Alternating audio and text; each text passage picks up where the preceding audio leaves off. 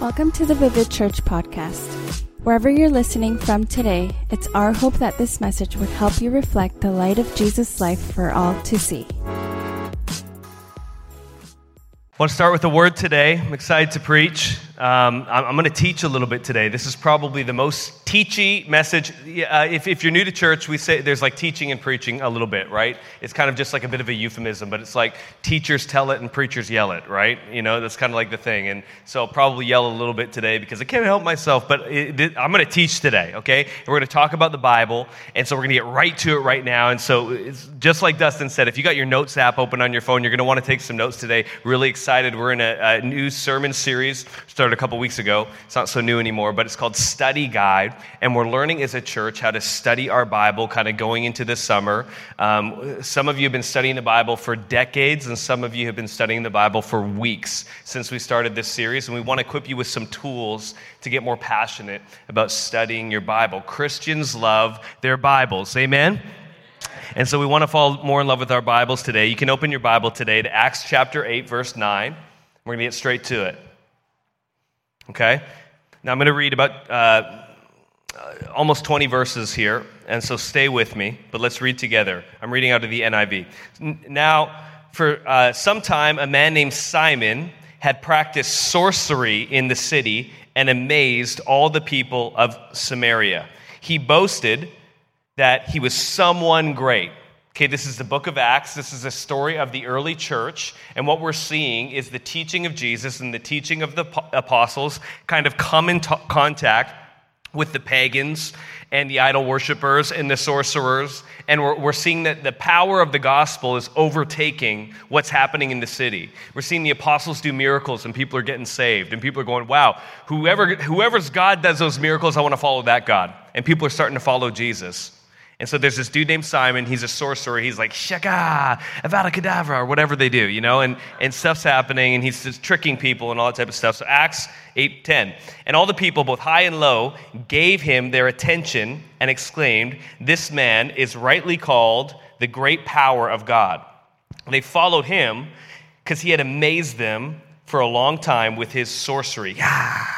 But when they believed Philip, uh, Philip was an apostle, right? Uh, or Philip was a preacher. As he proclaimed the good news of the kingdom of God, contrary to what Simon was doing, and the name of Jesus Christ, they were baptized, both men and women.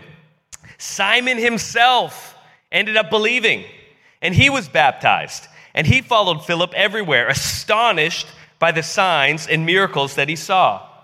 When the apostles in Jerusalem heard that Samaria had accepted the word of God, they sent Peter and John to Samaria. Right? When they arrived, they prayed for the new believers there that they might receive the Holy Spirit because the Holy Spirit had not yet come on any of them.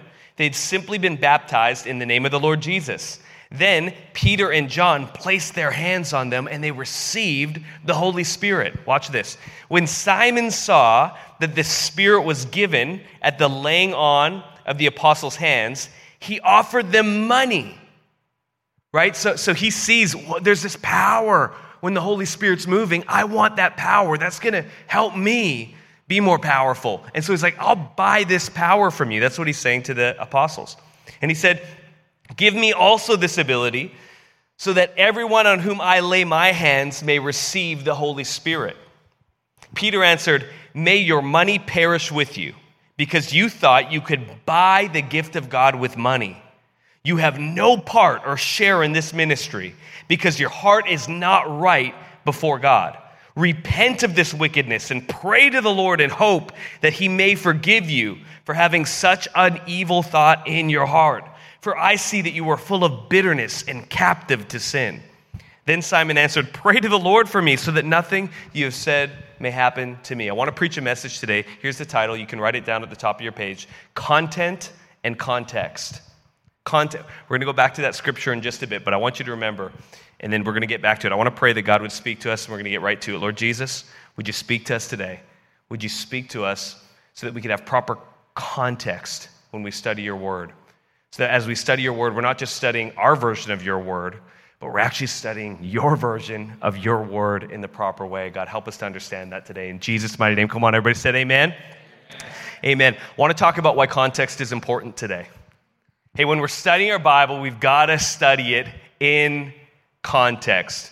Uh, I learned a, a great lesson about context just recently. I've been a musician since I was like 12 years old. I've always loved playing music. Actually, before that, I was a musician. My mom uh, would torture me when I was a, a, little kid by forcing me to practice the piano. Anybody else? Come on. Anybody else? Your parents, come on, let you. There you go. We got some hands raised there. Yeah. I, my Uncle Barry has his PhD in piano, okay? He, he's, he's been the dean of a university in California for 40 years. He just retired this year. He's going to come to our second service, and I'm going to make fun of him. Praise the Lord. And, uh, and he, he used to torture me. Who knows, back in the, in the 90s, in the early 90s when I was a kid, you couldn't just watch uh, cartoons on Netflix, but you had to, this is crazy, you had to wait until 8.30 until Teenage Mutant Ninja Turtles came on, okay? And then, and then you, you get to watch it, but you could only watch it once a week. So all week long, you're anticipating watching Teenage Mutant Ninja Turtles. And what would happen to me is my uncle would stay with us all summer long. He'd fly up after his reading break break or whatever and, and, and stay with us in Vancouver from California. And, and he'd stay in our house. And it was always at about 8 o'clock in the morning as I was anticipating watching Teenage Mutant Ninja Turtles. He'd say, Kobe, we need to practice piano. And I'd say, I rebuke you in the name of Jesus. Get behind me, Satan. And he made me practice the piano. And then my mom, uh, you know, I complained to her and she said, Well, you've got to play some sort of instrument. So she put me in violin lessons. And I used to torture my family with the violin. Oh, I remember, I remember my ear was pretty good as a kid and I could hear how bad I was playing. You know what I mean? Yeah, yeah, yeah, yeah, yeah, yeah, yeah, yeah, yeah, yeah, yeah, yeah, yeah, squawk. That's how I played violin. It was just terrible. And uh, I remember practicing violin and, and, and uh, I remember one time, one time, I think I was like five or six years old, I had a recital and all the kids had to do in the recital was stand and there was an auditorium full of like 1,200 people and you'd hold your violin like this, and then you'd bow. And then you'd walk off, and everyone would clap for you. So it was really cute. And nobody laughed at that, but it's okay. Um, praise God. But, but, but it was just this cute thing. You know, I loved music. And then I finally fell in love with the guitar when I was 12 years old. And I've just never gone back since. I've always loved playing the guitar, playing the bass. I'm teaching my son Jacob how to play the bass now. I get to be involved in music in church. It's so much fun. And all my life, studying music, I've always known that there's this thing that existed called classical music. Classical music. And to me, it was always extremely boring. Who wants to listen to classical music? This is elevator music. I know that it's good, but it's not good. What's really good is modern music, not classical music. And a little while ago, I just started to go, man, I've been a musician now for over like, you know, 20 years, and, and I need to I need to look into this. I'm, I'm, a worship pastor now. I should probably figure out the, the evolution of music through the church. And I started to study classical music. And something crazy happened. The more context I got, the more excitement started to build on the inside of me. I, started to study Bach, Johann Sebastian Bach. And, and I found out that he grew, grew up in Leipzig, Germany.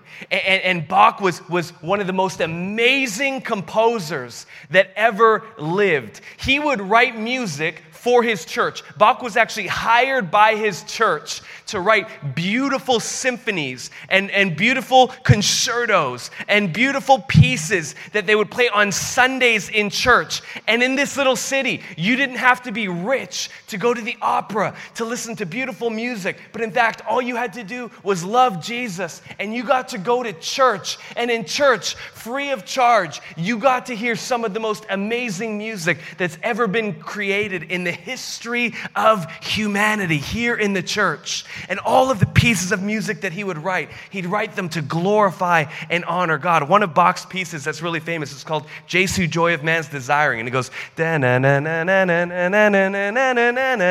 you might know it, you might have heard it before. That's Bach. Bach had 20 children. Okay? He had four kids with one lady. She passed away during childbirth of the fourth. And then he had 16 more, okay? And, and, 10 of them made it to adulthood because times were so tough back then. And they all became amazing composers. And some of those composers trained a little kid, and his name was Mozart. And, and Mozart, he, he was a child prodigy. At age six, Mozart was so brilliant, he could play complex piano pieces with one finger. And he was so good that his dad would travel around and make money off of him as a little kid. He was like Miley Cyrus, he was like a child music kid. And he'd go to the queen and he'd play pieces for the queen, and the queen would be like, oh my goodness, you know, and, and, and, and this kid was amazing. He wrote his first symphony at age nine. You can go listen to it on Spotify. It's called Symphony One by Mozart. He's nine. I have a nine year old. She can't write a symphony. He was a genius. He started writing all this music. Throughout Mozart's life, he wrote over 600 astounding pieces of music. That's two per month for his entire life. He died at age 36. That's one year older than me. And he's thought of to be one of the greatest musicians and greatest composers that ever lived. That kind of makes me feel insignificant, hey? Crazy, the body of work. And then this guy came along. His name was Beethoven. And Beethoven's my favorite. Beethoven had perfect pitch. That means he can hear any note and he can tell you exactly what note it is without any reference point. He had an amazing ear. And Beethoven began writing these amazing pieces of music. But at age 25, Beethoven could no longer hear the top note of the piano anymore because he started going deaf and you lose your high end first. And you see the pieces of music, that the beautiful pieces that he's writing, get lower and lower and lower in registers. He starts to lose his hearing. Until finally, at about age 40, he completely loses his hearing and goes into a deep depression where he actually wants to end his own life because the amazing gift that God has given him, and he recognized that God had given it to him, he's writing music for the church. He, he, he can't write anymore. And he prays and he pours his heart. We have letters of Beethoven pouring his heart out to God, saying, Lord, why did you take this gift from me? And then all of a sudden he gets courage again and he starts to write. And all the music that was in the lower register as he was losing his hearing is no longer low, but he's using the full expanse of music because he's no longer writing with his ears. He's writing with his heart and with his memory. And it's in this time we get Beethoven's Ninth Symphony. That's joyful, joyful, we adore thee, God of glory, Lord of love. And some people think it's the great masterpiece of history. And, and it's the force of joy through suffering that created that piece of music. Now, I don't know about you, but I feel like everybody wants to go home and listen to some classical music. Can I get a big amen? Come on. I just got excited about, about Bach and Mozart and Beethoven. Listen, context is powerful. Context, what was once boring to me all of a sudden became a fascinating adventure through history, giving me excitement about the text and context about the text and meaning and accuracy and understanding. It gave me a web where I could place things into. So no, so no longer these pieces were just, I don't even know what the context is to this piece of music. I don't even understand where it came from, but I know the period and I know why it exists and I know why they created it and I know how genius you have to be. And I'm telling you, it just brought so much life to music. Listen, so many of us have not taken time to understand the context of our Bibles. And you read the Bible and it seems boring to you.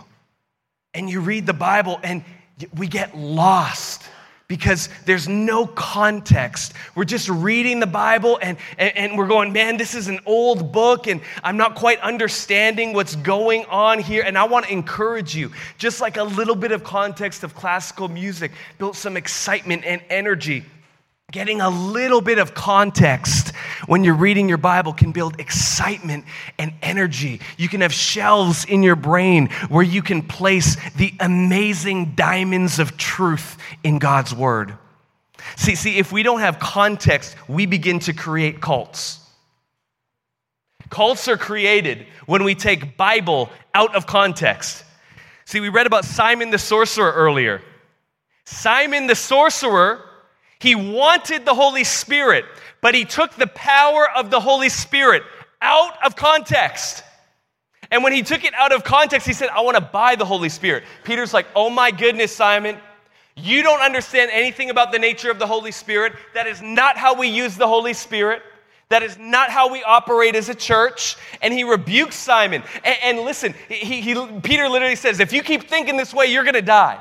If you keep thinking this way, you're, you're going to fail to see Jesus. If you keep thinking this way, if you keep taking the Bible and the Holy Spirit out of context, you're not going to understand how great this power really is. I'm telling you, it is so important to read the Bible in context.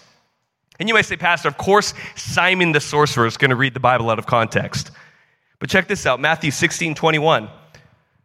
The Bible says, From that time on, Jesus began to explain to his disciples that he must go to Jerusalem and suffer many things from the hands of the elders, the chief priests, and the teachers of the law, and that he must be killed on the third day and raised to life. He's explaining this to the disciples before he goes to the cross. And they, they don't understand what he's talking about for some reason. Watch what Peter says. Peter took Jesus aside, watch what he does, and began to rebuke him. I just want to coach you really quickly, church. Don't rebuke the Lord, okay? Don't rebuke him. the, the, the, Lord should rebuke me. I shouldn't be like, hey, Jesus, uh uh-uh. uh. And that's what Peter was doing. Lord, I know you were saying you're going to die in there, but I rebuke you in the name of you. You know, like, he, he, Peter rebukes Jesus. He says, Never, Lord, he said. This shall never happen to you. Watch what Jesus said. This is Peter, the apostle. Peter, the apostle, whom Jesus would say, On this rock I will build my church. Peter, who became the first pope in the Catholic Church. This is Peter. He's, he, he ends up reaching some people. Look what Jesus says to him. Jesus turned to Peter. He said, Get behind me, Satan. You are a stumbling block to me. You do not have in mind the concerns of God, but merely human concerns. Peter took Jesus out of context, and Jesus called him Satan. It's not just Simon the sorcerer. The one that, that Jesus, Jesus loves Peter. Jesus is coaching Peter. But when Peter takes Jesus out of context, he's twisting the words of God the same way Satan does. Man, it's so important. Listen, we've got to read our Bible in context. We can't look at Jesus with these Petrine hermeneutics. Like, like oh, oh, Jesus, you're the Jesus I want you to be. I call it uh, Christian Buddhism, right? It's like Thomas Jefferson Christianity. Thomas Jefferson used to look at the Bible and he cut out all the parts he didn't like. And he threw those in the garbage. And then he only read the parts he liked about being nice to people and being loving to people. But all the parts about Jesus being your Lord, all the parts about Jesus rebuking you and changing you and transforming you into the person, not who you want to be, but into he who, who he wants you to be, he would cut those out of the Bible. Christian Buddhism. It's like, you know, I'm just manifesting my dreams and Jesus is my boyfriend and he's sliding into my DMs and he just loves me so much and I just love God and like all my dreams are going to come true because I go to church and he's going to be the God of my dreams. I'm going to achieve it. I'm going to do it. And God's going to, ah, love and light, love and light, you know? It's like I love church and then I like go here and I do this. And like, no, no, no, listen, I don't want Jesus to be my desperate boyfriend. I want Jesus to be my Lord. Come on, we need to be in a church that takes Jesus in context and says, Yes, God loves me. Yes, God died on the cross for me, but He loved me so much that He's not going to let me stay this way. He's going to shape me through the challenges of my life. And as I read His word in context, it's going to hurt sometimes because if you, if you serve a God that never disagrees with you, then you are your God. We've got to take Jesus in context. And if it happened to Peter, it can happen to me. So, so how do I keep my Bible in context? Man, this is a tough one. I'm going to give you some practical keys at the beginning. But just like I did with, with, with classical music, I want to go a little bit into the Bible and give you some history here so you can get super fired up about your Bible. And I really believe that that hunger that you get as we're going to be talking is going to translate to you reading this Bible. And maybe sometimes you'll make some of the same mistakes Peter did. But, but God is so good, He'll rebuke you. and you're part of an amazing church community, and we're gonna help you. And together, we're gonna see Jesus for who He really is. So, buckle your seatbelt. Are you ready? Get your pens out. What is the Bible? Listen, for some of you, this is going to be a little bit of review, but I find when preachers like me give a review and I'm sitting there, actually joy bubbles up in my heart as I'm reminded at how awesome the Bible is and how good God is. So I hope for those of you who this is a little bit of review, you're getting pumped up. And for those of you who this is new, buckle your seatbelt because we're going to get into it right now. Okay? The Bible's 66 books. Okay? It's not just one big book, there's 66 books written over thousands of years by dozens of authors that communicates one message. Okay, there's 30, uh, 39 in the Old Testament, 27 in the New Testament. The Old Testament is before Christ, and it's the same Bible that the Jewish people use. And then the New Testament is after Jesus, and, and it's the Bible that completes the canon of Scripture. The Old Testament is divided into a couple different ways. This is really interesting. There's the first five books of the Bible, the Pentateuch. Then there's books of history Joshua, Judges, Ruth, 1st and 2nd Samuel, 1st and 2nd Kings, Ezra, Nehemiah, Esther. Okay?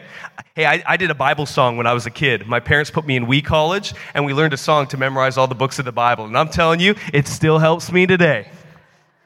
Matthew, Mark, and Luke, and John, Acts, and Romans, Corinthians 1 and 2, Galatians, Ephesians, Philippians, Colossians, 1st and 2nd Thessalonians, 1 Timothy, 2 Timothy, Titus, Philemon, and Hebrews, James, 1 Peter, 2 Peter, 3 John, Jude, and Revelation. Bam! That's the New Testament right there.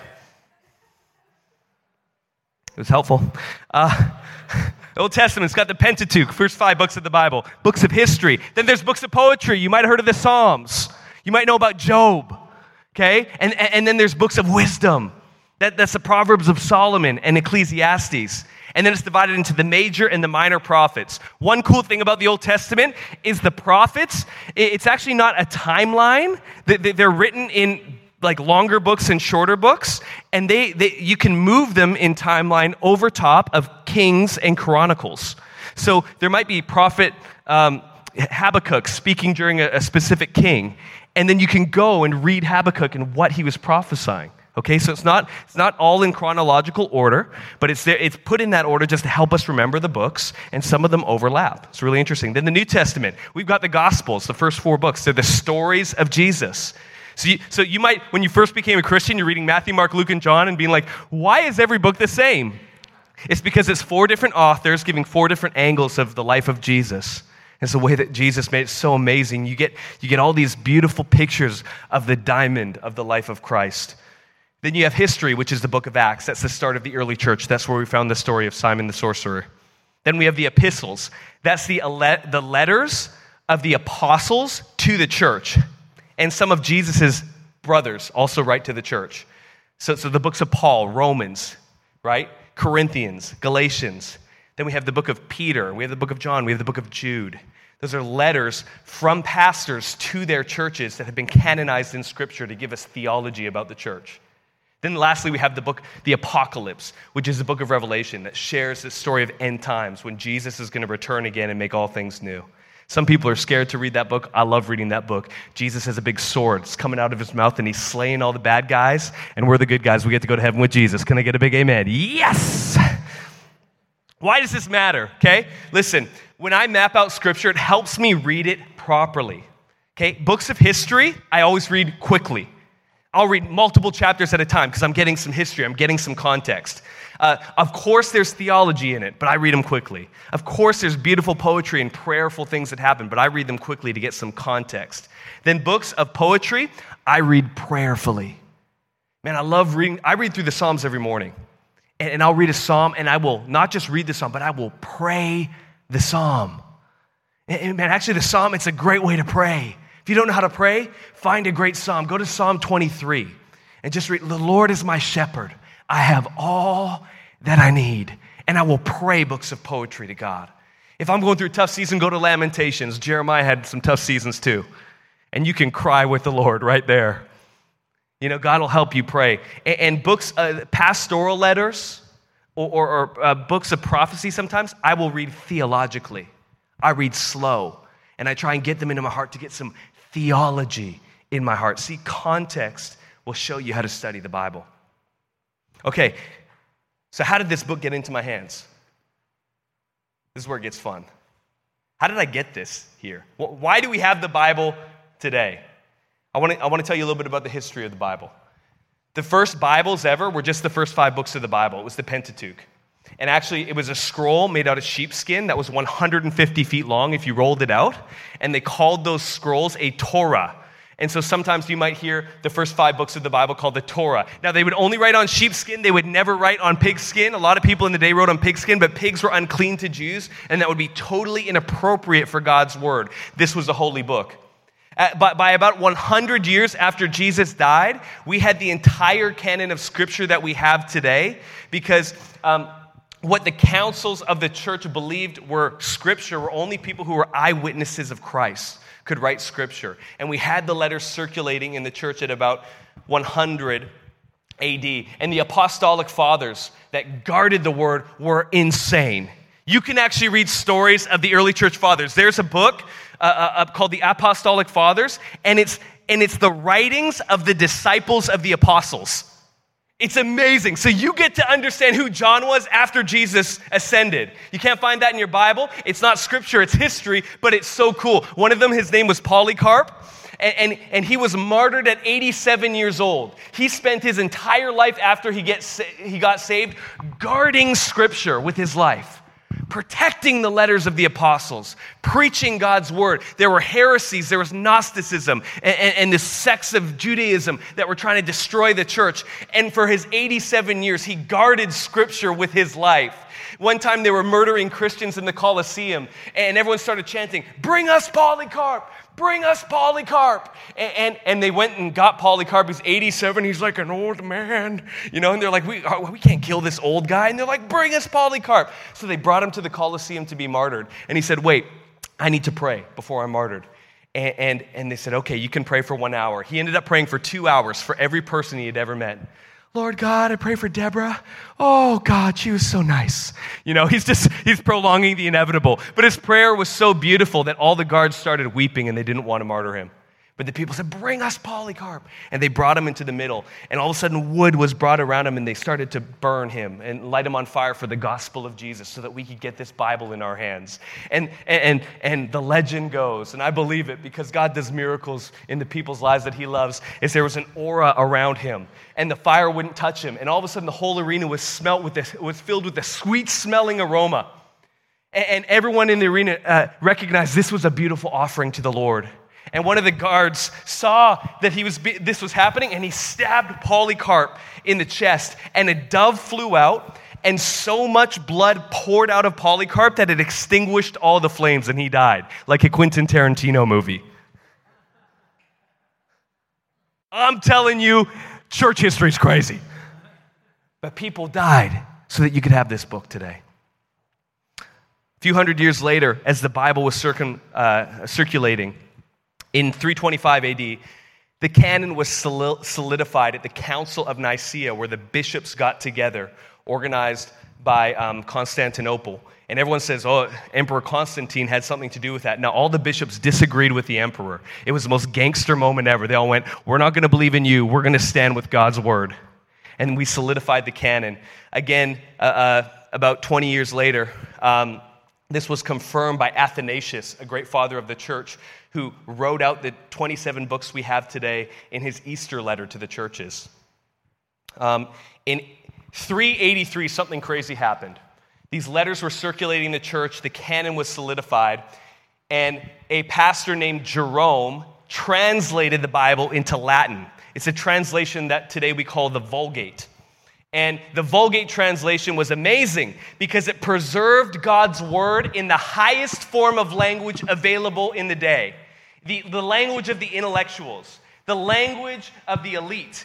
All of a sudden, the canon was uh, translated to that language. And that's why when you go to Catholic churches today, sometimes the masses are in Latin. They are still reading from Jerome's Vulgate. So it was done with good intentions, it was done to preserve God's word, but something terrible happened. Because we had this translation, the church made an edict that only the version that Jerome wrote could be read in the church. And no one was allowed to have a Bible in their own language so that they could read at home. They had to go to church to hear the Bible, and they had to hear it in a language that they could not understand.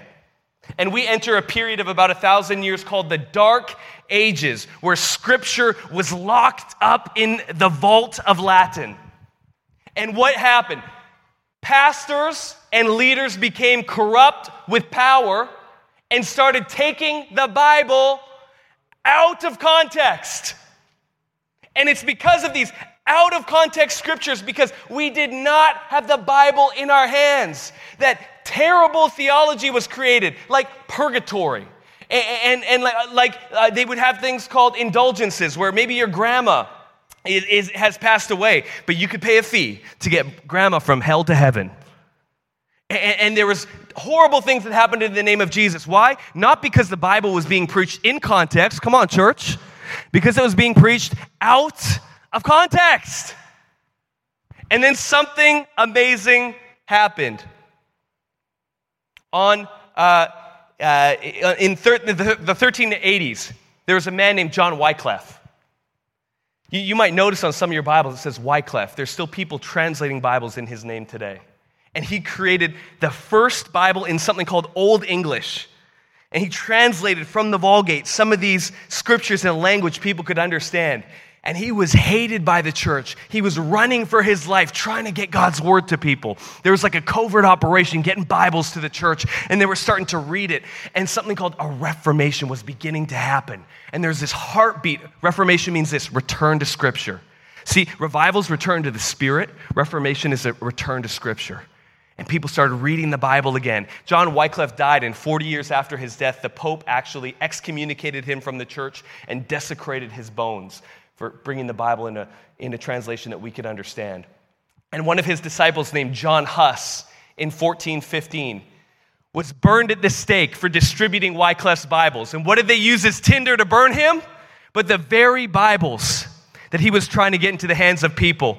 And as John Huss died, he prophesied. And this is what he said In 100 years, God will rise up a man whose call for reform cannot be suppressed. And then, less than 100 years later, on October 31st, 1517, something happened called the knock heard around the world, and Martin Luther nailed his 95 problems with the church. I think Jay Z wrote a song about it 95 problems with the church on the wall of the Gutenberg Chapel. And, and all of a sudden, the Reformation happened. And Martin Luther started to get these Bibles and he started to teach people scripture in a language they cannot understand. It was a return to scripture. Uh, he coined the term sola scriptura, only the Bible. Not, not what the priests say, not what the churches said, just the Bible is enough to give us the right type of theology that we need to understand Jesus. In 1526, following this movement, a man rised up named William Tyndale. You might also see Tyndale. Mine says Tyndale on my Bible. Because Tyndale, with the printing press now active, started printing Bibles en masse. And he translated a whole Bible into modern English. Some of these we can still understand today. And he starts printing these Bibles and smuggling them all over Europe. He would hide Bibles in bags full of flour so they were still heavy. And, and, and who bought most of the Bibles? The king's men. Why? So they could destroy the Bibles. But Martin Luther, uh, sorry, William Tyndale used all that money. What did he do? He made more Bibles. Come on, somebody. This guy's a gangster. He's a businessman. He's, I'll sell to the king's men for twice the price and make twice as many Bibles. Psych! You know, like he's, he was crazy. And, and he started to do this, and then he prayed. He prayed a prayer because King Henry VIII was chasing him down. He did not want the word of God to get loose. Uh, William Tyndale prayed, prayed in the uh, 1530s. He said, Lord, open the eyes of the King of England and in 1536, the Bible became legal on planet Earth so people like you and me could get it in our hands. I don't know about you, but when I hear how difficult it was to get this Bible into my hands, when I hear how God used his providential grace to make sure that because of the blood of martyrs, because of the blood of Christians like you and me who loved this word so much, that, that it would be preserved through history so that I could know the Lord in context. I never want to take this book for granted. Can I get a big amen? I don't want to do it. It makes me excited. When I get up and I open this book and I go, Thank you, God, for getting this Bible into my hand. Thank you that I can know you. Thank you that you made people passionate to preach and, and to, to, to go against the, the laws of the land to get this into my hand at the cost of their life. I'm telling you, the context makes me excited and it makes me want to open the word. please don't take this for granted.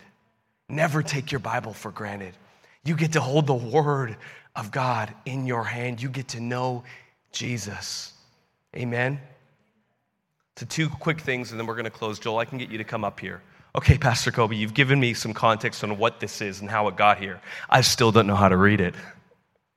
I still don't want to be Peter. I don't want Jesus to call me Satan. How do I read this thing? Well, let me just tell you how I read it, okay? And I'm going to say this this is going to be a journey. Reading this book is going to be a journey. We're going to make mistakes. Let's make them together. And let's move forward because we love the Lord. I want to encourage you with this. The Holy Spirit says He will guide you into all truth. The Holy Spirit will help you as you read God's Word. Here's how, what I do I, rarely do I miss a day where I do my daily devotions in the morning. For me, I love to get up early. Um, not crazy early. I used to get up crazy, crazy early. Now I just get up early.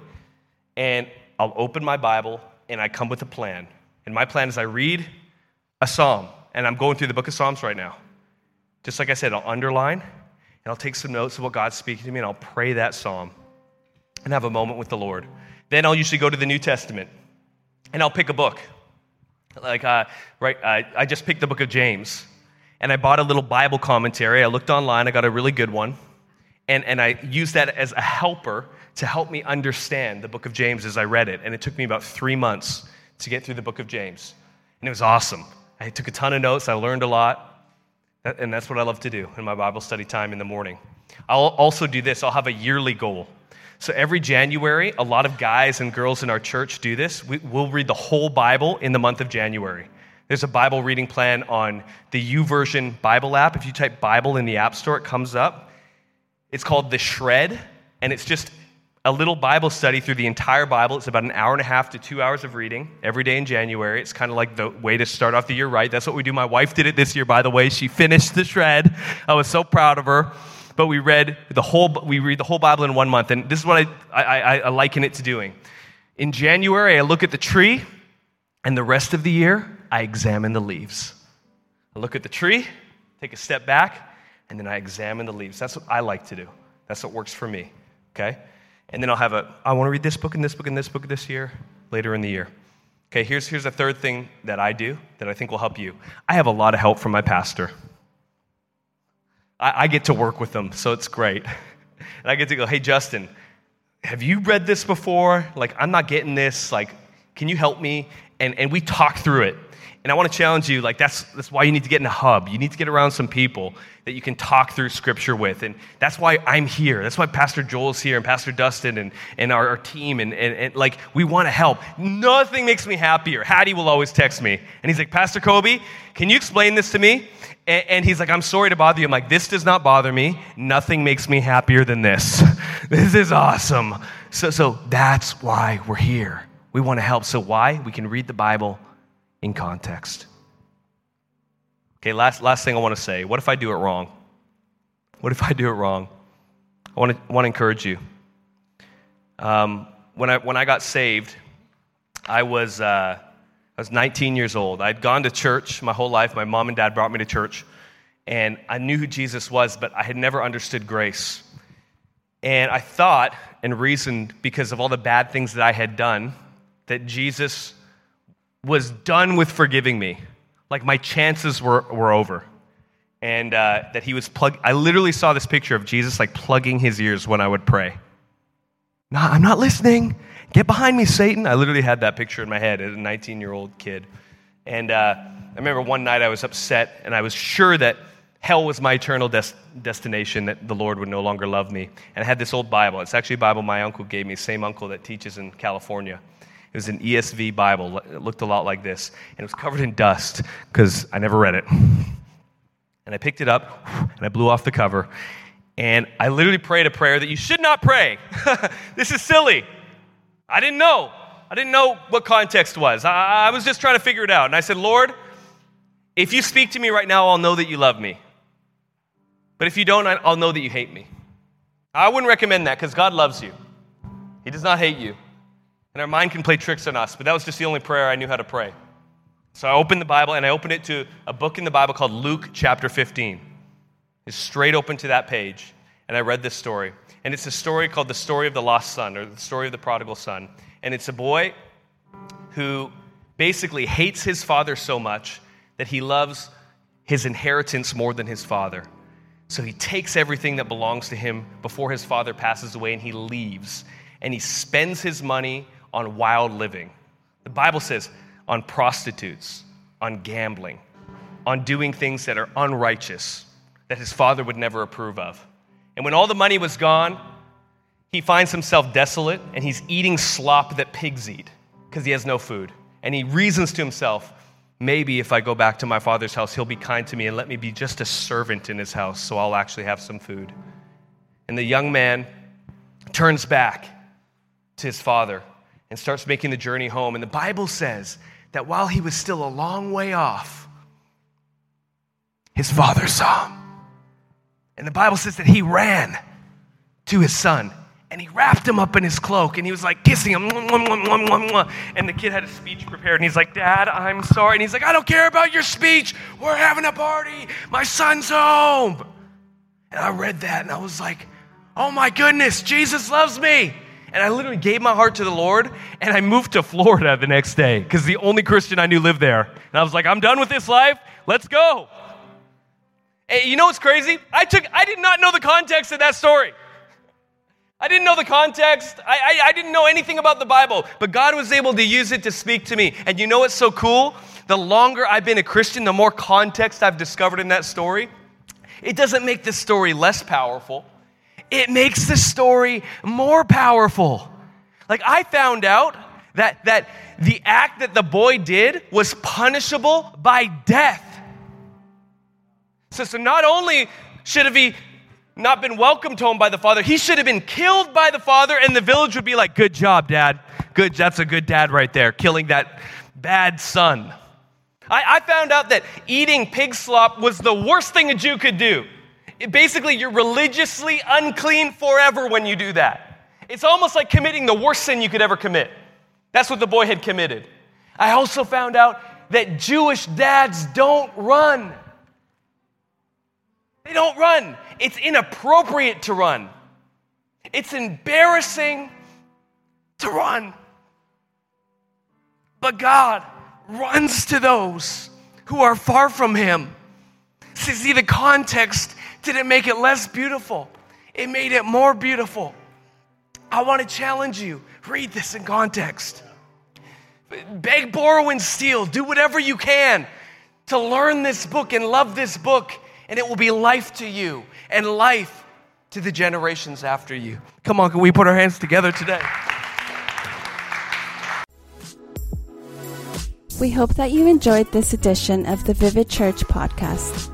For more information about Vivid Church, check out our website at www.vivid.church or look us up on Instagram at vivid.church. Have the best day.